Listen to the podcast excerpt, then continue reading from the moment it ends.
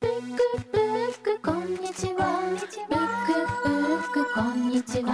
ブックブックこんにちは。ブックブックブックブックこんにち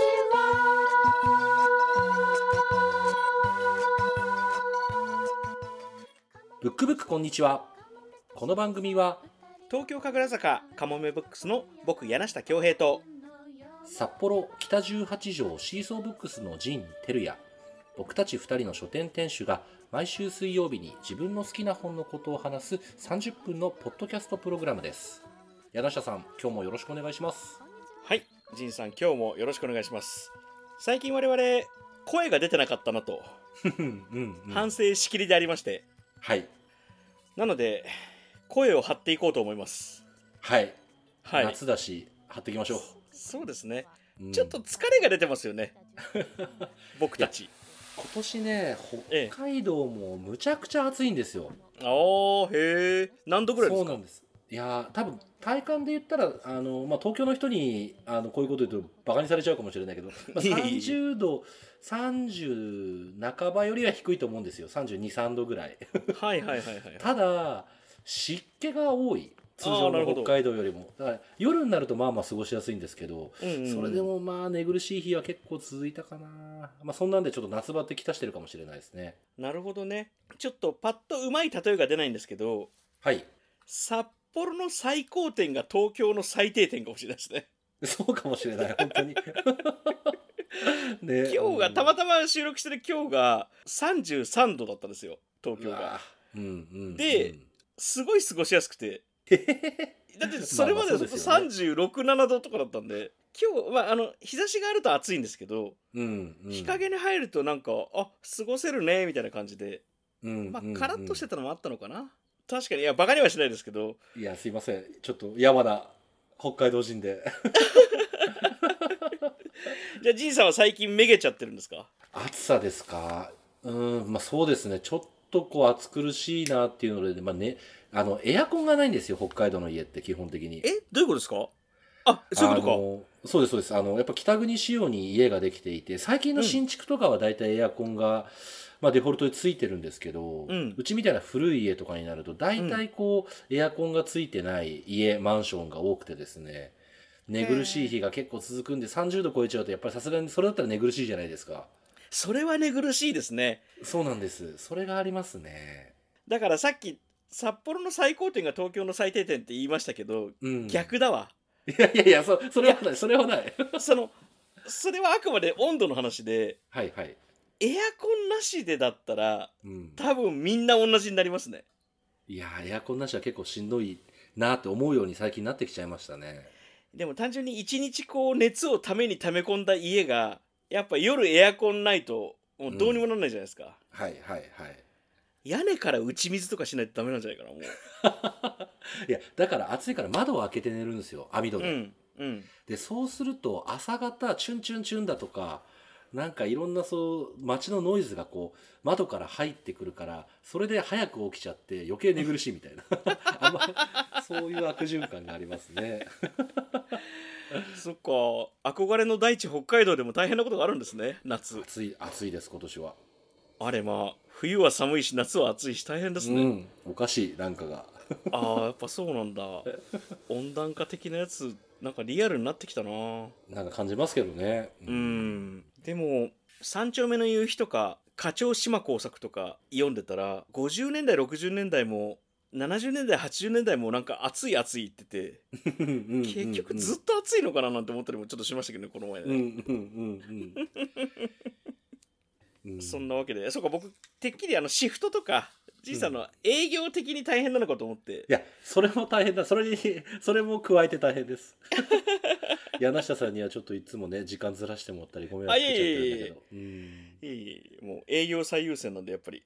ありがとうございます、まあそんなわけで夏バテ気味なでも全員だろうな。これを聞いてる人もきっとね夏しんどいしんどいみんな言ってると思いますよ、ですよね。まあこれをお聞きの皆さん南半球じゃなければ夏は暑いと思うので皆さんで乗り切っていきたいですねということで今日もよろしくお願いします、優しいお願いします。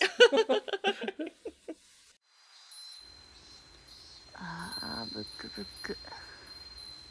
暑い。かき氷食べたい。はい、お待たせしました。お便りのコーナー。始まります。おでは、早速お便りをご紹介いたします。本をめでる人のサジさんからのお便りです。ありがとうございますあ、このお便り、ストリートニュースも入ってますね。そのわけで、えー札幌ストリートニュースからお伝えします。おなんだなんだおサジさんは、えーすすきの在住だそうですね。お読み上げますね。すすきの在住です。朝5時、コンビニに行く途中、誰もいない歩道の隅っこで、レジャーシートを広げて外飲みをしている女の子3人組を見かけました。繁華街でしかできない自由さってあるなぁって書いてあるんですけど、これいろいろ突っ込みどころあるな。ありますね。え、あの、すすきのでは当たり前なんですか？いや当たり前ってことはないと思うんですけどね。ただ、うん。やっぱり繁華街なので僕も仕事中たまにこうなんとなくの気分で車ですっとこうすすきのの駅前通りを通ってパトロールじゃないですけど、はい、まあ、車に乗りながら横目で街の様子を伺うことあるんですけど、うんうんまあ、昼の12時とかそれぐらいにフラッフラで歩いてる、まあ、女の子と肩を貸してるホストみたいなのはよくまあ見ますね。まあ、大乱闘繰り広げたりもしますしね。昔ね、そうですね仁さんが。いやいやいやいやそれはまあ 置いといてで。なるほどなるほどまあでも確かにちょっとこれをいきなり重くするつもりないですけどまあうん歌舞伎町でも東横キッズだったりとかたむろしてる子たちがいたりとかもするのでまあちょっと一緒にしたらちょっとこれ問題として難しすぎるけどまあ繁華街の許容という点で言うとうんうん何かちょっと思うものは思うというかしみるものはあるな。そうですね、うん。うん。まあ、ある種の逃げ場になってるっていう多分事実も絶対あると思いますしね。そうですね。これうん。本当に一個前中後編で話すぐらいの大事なテーマですけど。そうですね、うん、でも逃げ場とかセーフティーネットとかセーフティーネットが機能するしないの話とかうん。が、もしかしたらあるのかな。うんちょっと牧歌的ですね。でもレジャーシート3人で広げて外飲みしてる、うん。レジャーシート敷いてる時点ってちょっと可愛いもんな。ですね。すすきののどこでやってんだろうな。レジャーシート広げれる場所ってそんなないですよね。ねえ誰もいない歩道の端隅っこでレジャーシートうーんどこだろまあ車は通らないでしょうね。コンビニとかですかね。コンビニにうん。でもコンビニ行く途中だもんな。う朝5時はでもまだ全然人いますね。なんかあれですね花見みたいな感じですすきのにいるんですね。この子たちは。今日どこで飲むって上のいいねとかいう感じで。うんうんうん。そんなわけでそれがすすきのアジア最北の繁華街狂った街すすきののストリートニュースでした。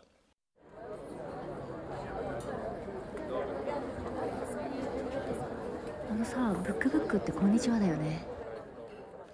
ねあのメインがありましてですねこれはあくまでストリートニュースで。あこのサジさんすごい業界格言もいただいてますね。うわ盛りだくさんだな。いやちょっともうちょっと横道すれますね本題に入る前に。業界格言のコーナーもやります。伝説のソフトウェアエンジニアアラン・ケイの言葉で未来を予想する一番の方法はそれを作ってしまうこと。という言葉があるそうですね。ほう。感想としてエンジニアらしい言葉だなぁと思うと同時にエンジニアリング以外のいろいろなことにも当てはまる格言でもある気がします。私自身エンジニアで気を抜くとありものを右から左に受け流すような形になってしまいがちだなぁと思うのですが彼のようなフロンティア精神を忘れずにいるのが一番楽しい働き方なのかなと思いますという。なんて立派な人なんだ。本当ですね。ああ。まずあの伝説のソフトウェアエンジニアっていいですね。うんうん、かっこいい。なんか僕伝説のソフトウェアエンジニアについての引き出し正直そんなにないんですけどうんうんうん。なんか一つ思い出したのがナーシャ・ジベリっていう伝説のプログラマーがいてジンさんあのレトロゲーム考古学って言葉知ってます？レトロゲーム考古学？考古学はいあ、初めて聞く単語ですね。いやなんかこれ結構面白くてあの今僕たちの手の中にある iPhone ってうん。なんか容量で言うともう32ギガとかあるじゃないですか。64とか128とかもあるじゃないですか、今はもう CPU もメモリーもハードディスクも、まあ、それぐらいのスペックがあるんですけど最低。じゃないと音声通信とかあのうん。画像のやり取りとかできないと思うんですけど、うんうん。昔って昔って言ってもたった30年前ってそもそもハードディスクすらなかったんですよね。コンピューターに。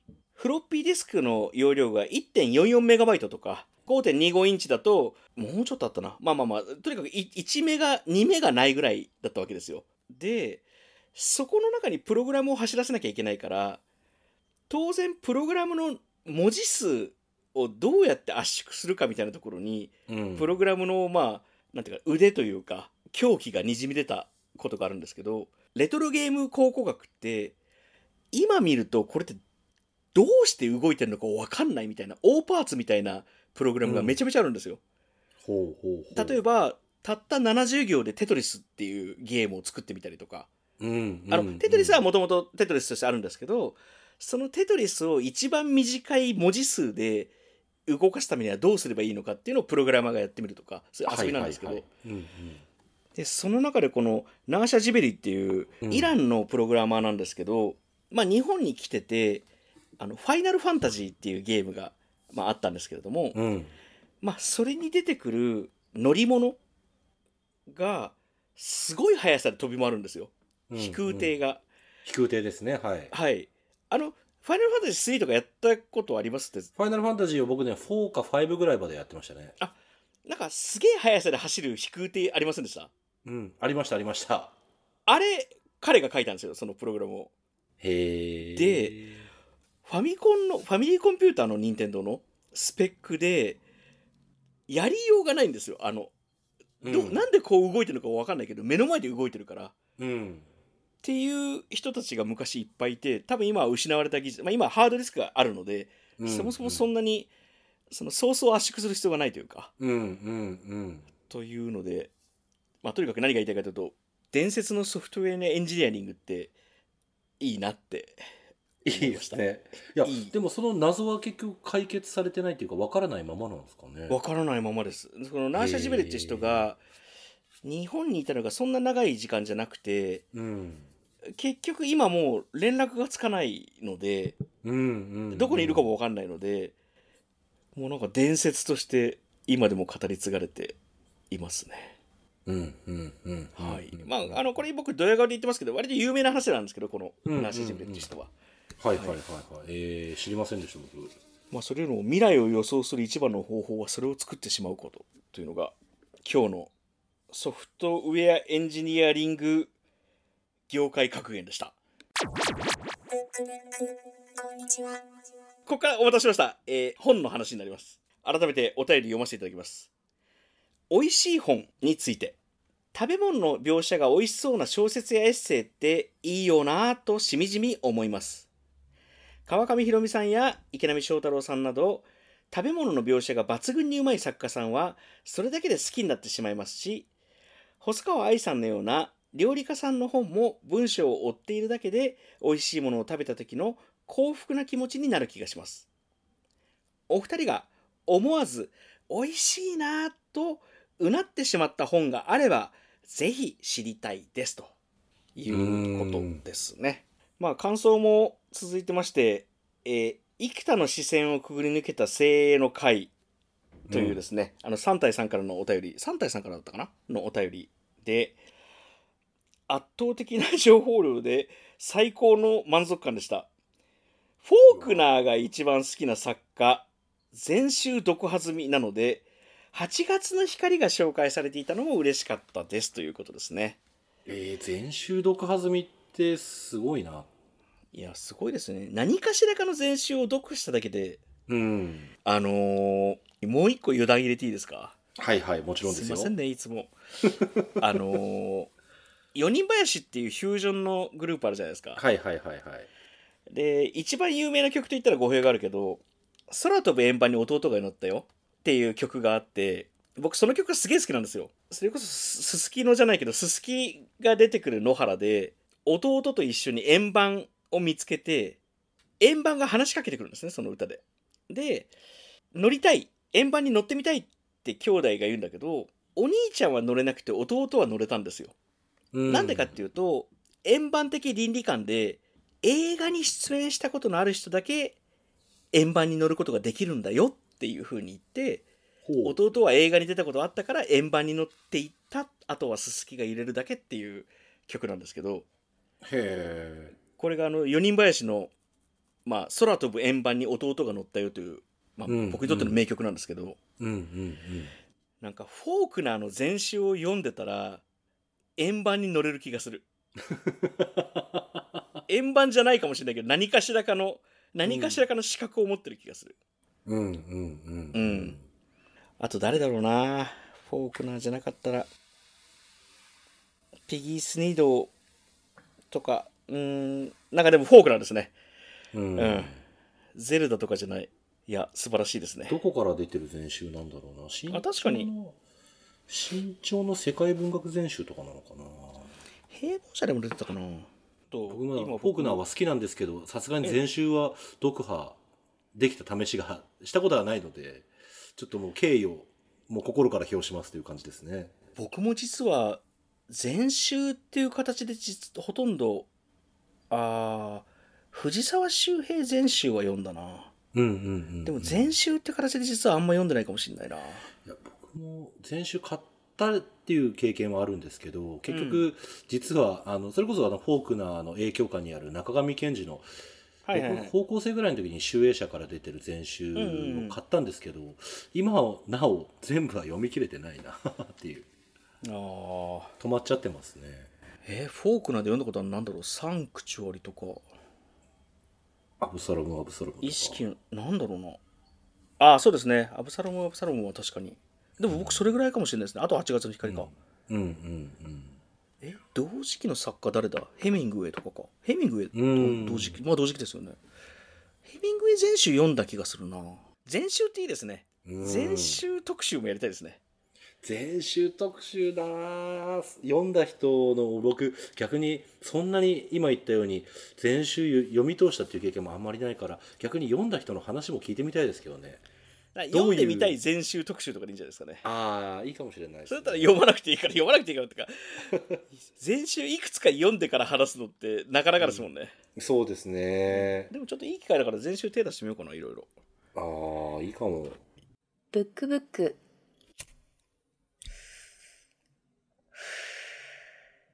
こんにちは。そんなわけでお便りは2人が思わず美味しいなぁとうなってしまった本があればぜひ知りたいですということですね。うんうん。いっぱいありますねこれは。ありますね。ただ伝説のソフトウェアエンジニアリングを知っていてうんフォークナーを読み切ったサジさんをうならしたいですよね。うならせたいけどできるかな？はちょっと挑戦してみますか。い頑張ってみます。はい。そうか今まで我々結構料理の本は紹介しているんですね。そう僕らやっぱりね食べること好きなんですよねこうやって振り返ってみると、うん。なんか直近で言うと北海道低クオリティ界の北海道グルメガイドとか山岡屋特集とか、はいはいはい。あと2023年2月21日配信ジューシーな本。うん。2022年12月14日配信読むとお腹が空いちゃう本。うん2022年3月23日割と初めの方ではもうそのままズバリ料理本というのもやってますね。はいはいはい。あやったなそういえば。結構これはよく出てくるテーマなんだな僕たちの中で。逃げてるとも言えるな。今回じゃあ僕の方から言っちゃってもよろしいでしょうか。はい。もちろんです、えっ、と僕がですね今回ご紹介するのが、えーネバーランドダイナー。うん二度と行けないあの店で。鈴木恭一さんの,、うん。あの編集による分厚い本でございます、うんうんうん。あの他の本に比べてドーンと存在感あるのでもしかしたら書店で見かけた方あのいるんじゃないかなと思うんですけれども、うんうんうん。要はこうさまざまな物書きの人というかいろんな方が、そのタイトル通り二度といけない自分がかつて思い出自分のこ本当にごく個人的なうんうん思い出のある、そして今はもうなくなってしまったお店についての、まあ、なくなってしまってないお店もあるか、けれども、あのまあ近づかなくなったりとか、ね。お店についてのエッセイが花束のようにガガッとこう集まってる本でございます。これ何人で書いてるんだろう。寄稿者ものすごい数なんですよね。うーん。まああの暑さですもんね。100人とかなんじゃないかな。100え人だ。ー、そんなに？ええ100人の記憶と100件の二度と行けないあの店という帯がついてるので100人ですね。まあ確かにその以前も登場してくれた柿次郎くんとかはいはい書いてますよね。割と知り合い友達も書いてくれてて。そう結構大御所から身近な方までいろんな人が書いていて。うんうん。だからその飲食店って言っても別にこうすごい高級なお店でも何でもないような、うんうんうん。なんだったら柿次郎君それこそ松屋ですしそうですね。重曹の松屋ですよね、そうですそうです。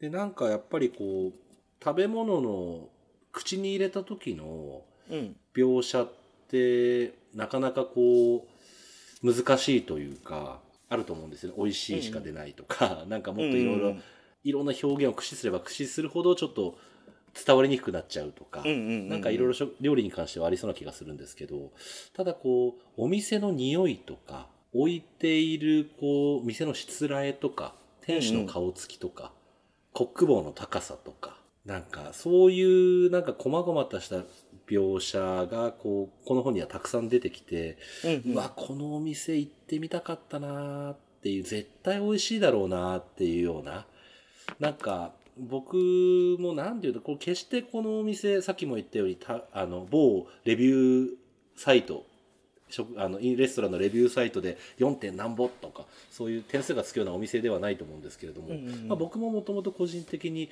そういうお店狙い撃ちしていくようなタイプでは全くないので。はいはいはいなんて言うんだろうな自分だけの店というか、まあ、自分自身にもやっぱりこういうお店ってありますしねもう行けないお店で思い出の、まあ、僕なんかはもうはっきりもう名前で言っちゃうとすすきのにあった長節庵っていう名前もかっこよくて、うん。えっと長が菊ですね。うんうんで節が雪。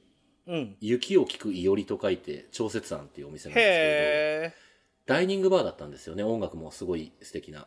えへでやってた方は僕の先輩で今も違うお店やってるんですけどえうん。すすきのの本当にど真ん中だるまっていうジンギスカン屋さんがある、うんうん。あの小さい麹の中にポツンとある、そこだけすすきのの空気感とは完全に違うなんて言うんだろう宇宙が広がってるというか。うんうんでハンバーグが美味しくて。うん。うんなんかそういういろいろ思い出があるお店なんですけどいつも辛い時に行って夜中に酒飲ませてもらってたってお店なんですけど。なんかでもそういうのって誰しも多分あると思う。柳下さんもやっぱそういうお店ってあります？いやありますあります。いやそうですよねなんそりゃ。かそれこそ20代の頃にうんうんオーストラリアを旅行した時にうんうんシドニーのオペラハウスのちょっと南側にうんうんなんかジョージパークっていう公園があってですねそこの端っこにちっちゃなマフィン屋があったんですよ。うんうんもうほんと屋台の。うんそのマフィンもう金もなかったんでなんか50セントか75セントかみたいな金額でマフィン買ってえーだからはいはい。80円とかそんなですね当時の値段で。うん。でそれ食ってすごく美味しくて。うん。でシドニーにいる間割とそこで食ってたんですけどうんうん。多分あの店もうないと思うんだよな。絶対にい違法というかその許可取ってないと思うので、その場所で、はいはいはいはい。あのもうだから30年とは言わないけど二十何年前の話ですもんね。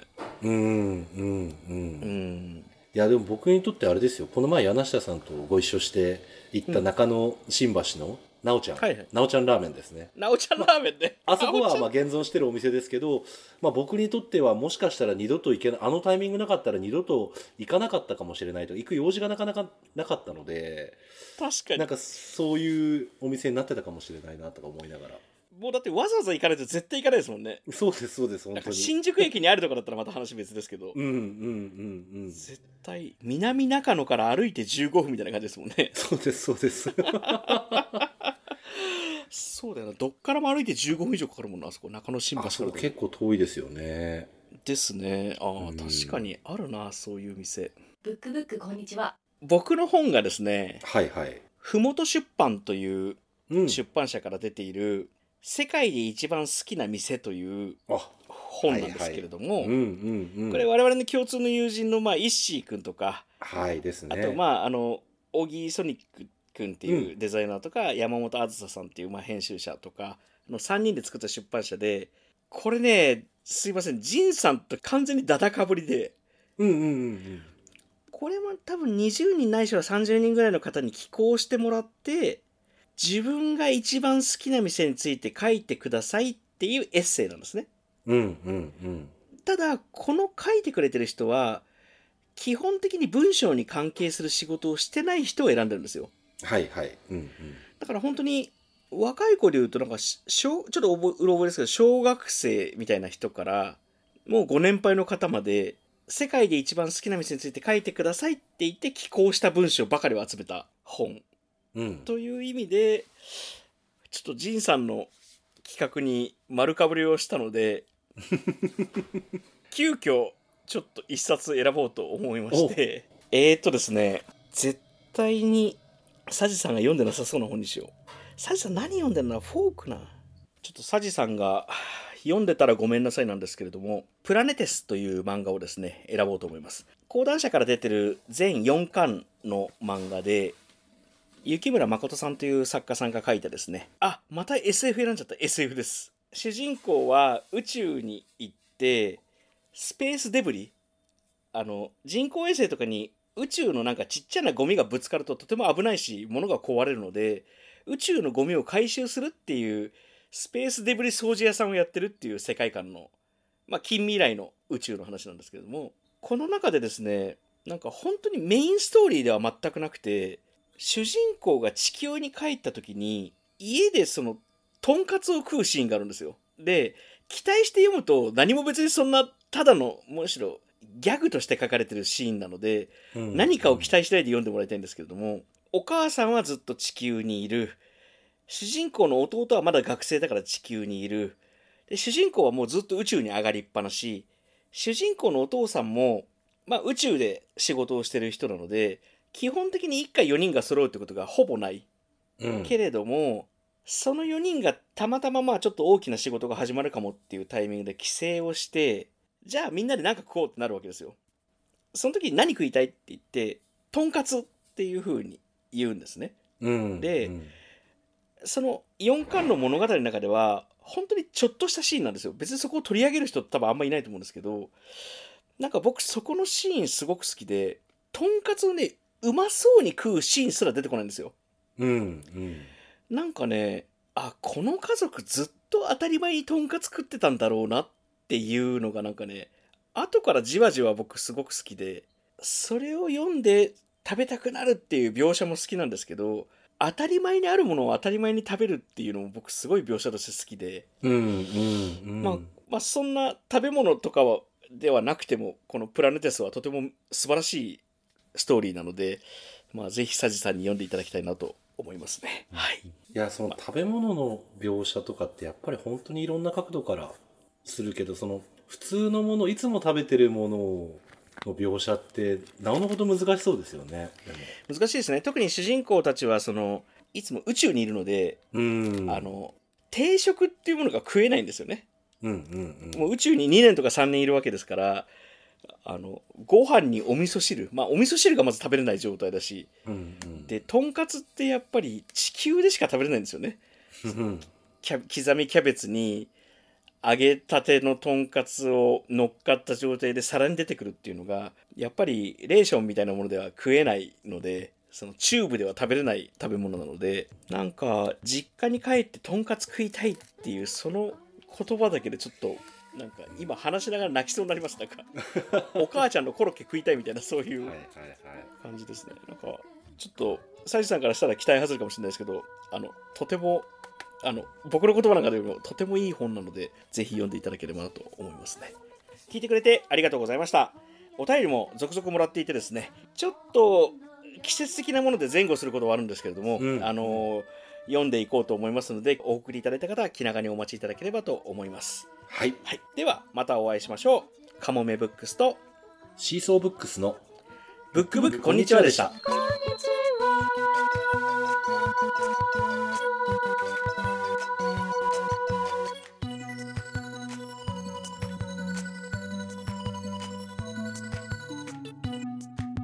ブックブックこんにちはは札幌北18条のシーソーブックス陣照也と東京神楽坂のかもめブックス柳下恭平2人の書店店主が毎週水曜日に自分の好きな本のことを話すポッドキャストプログラムです。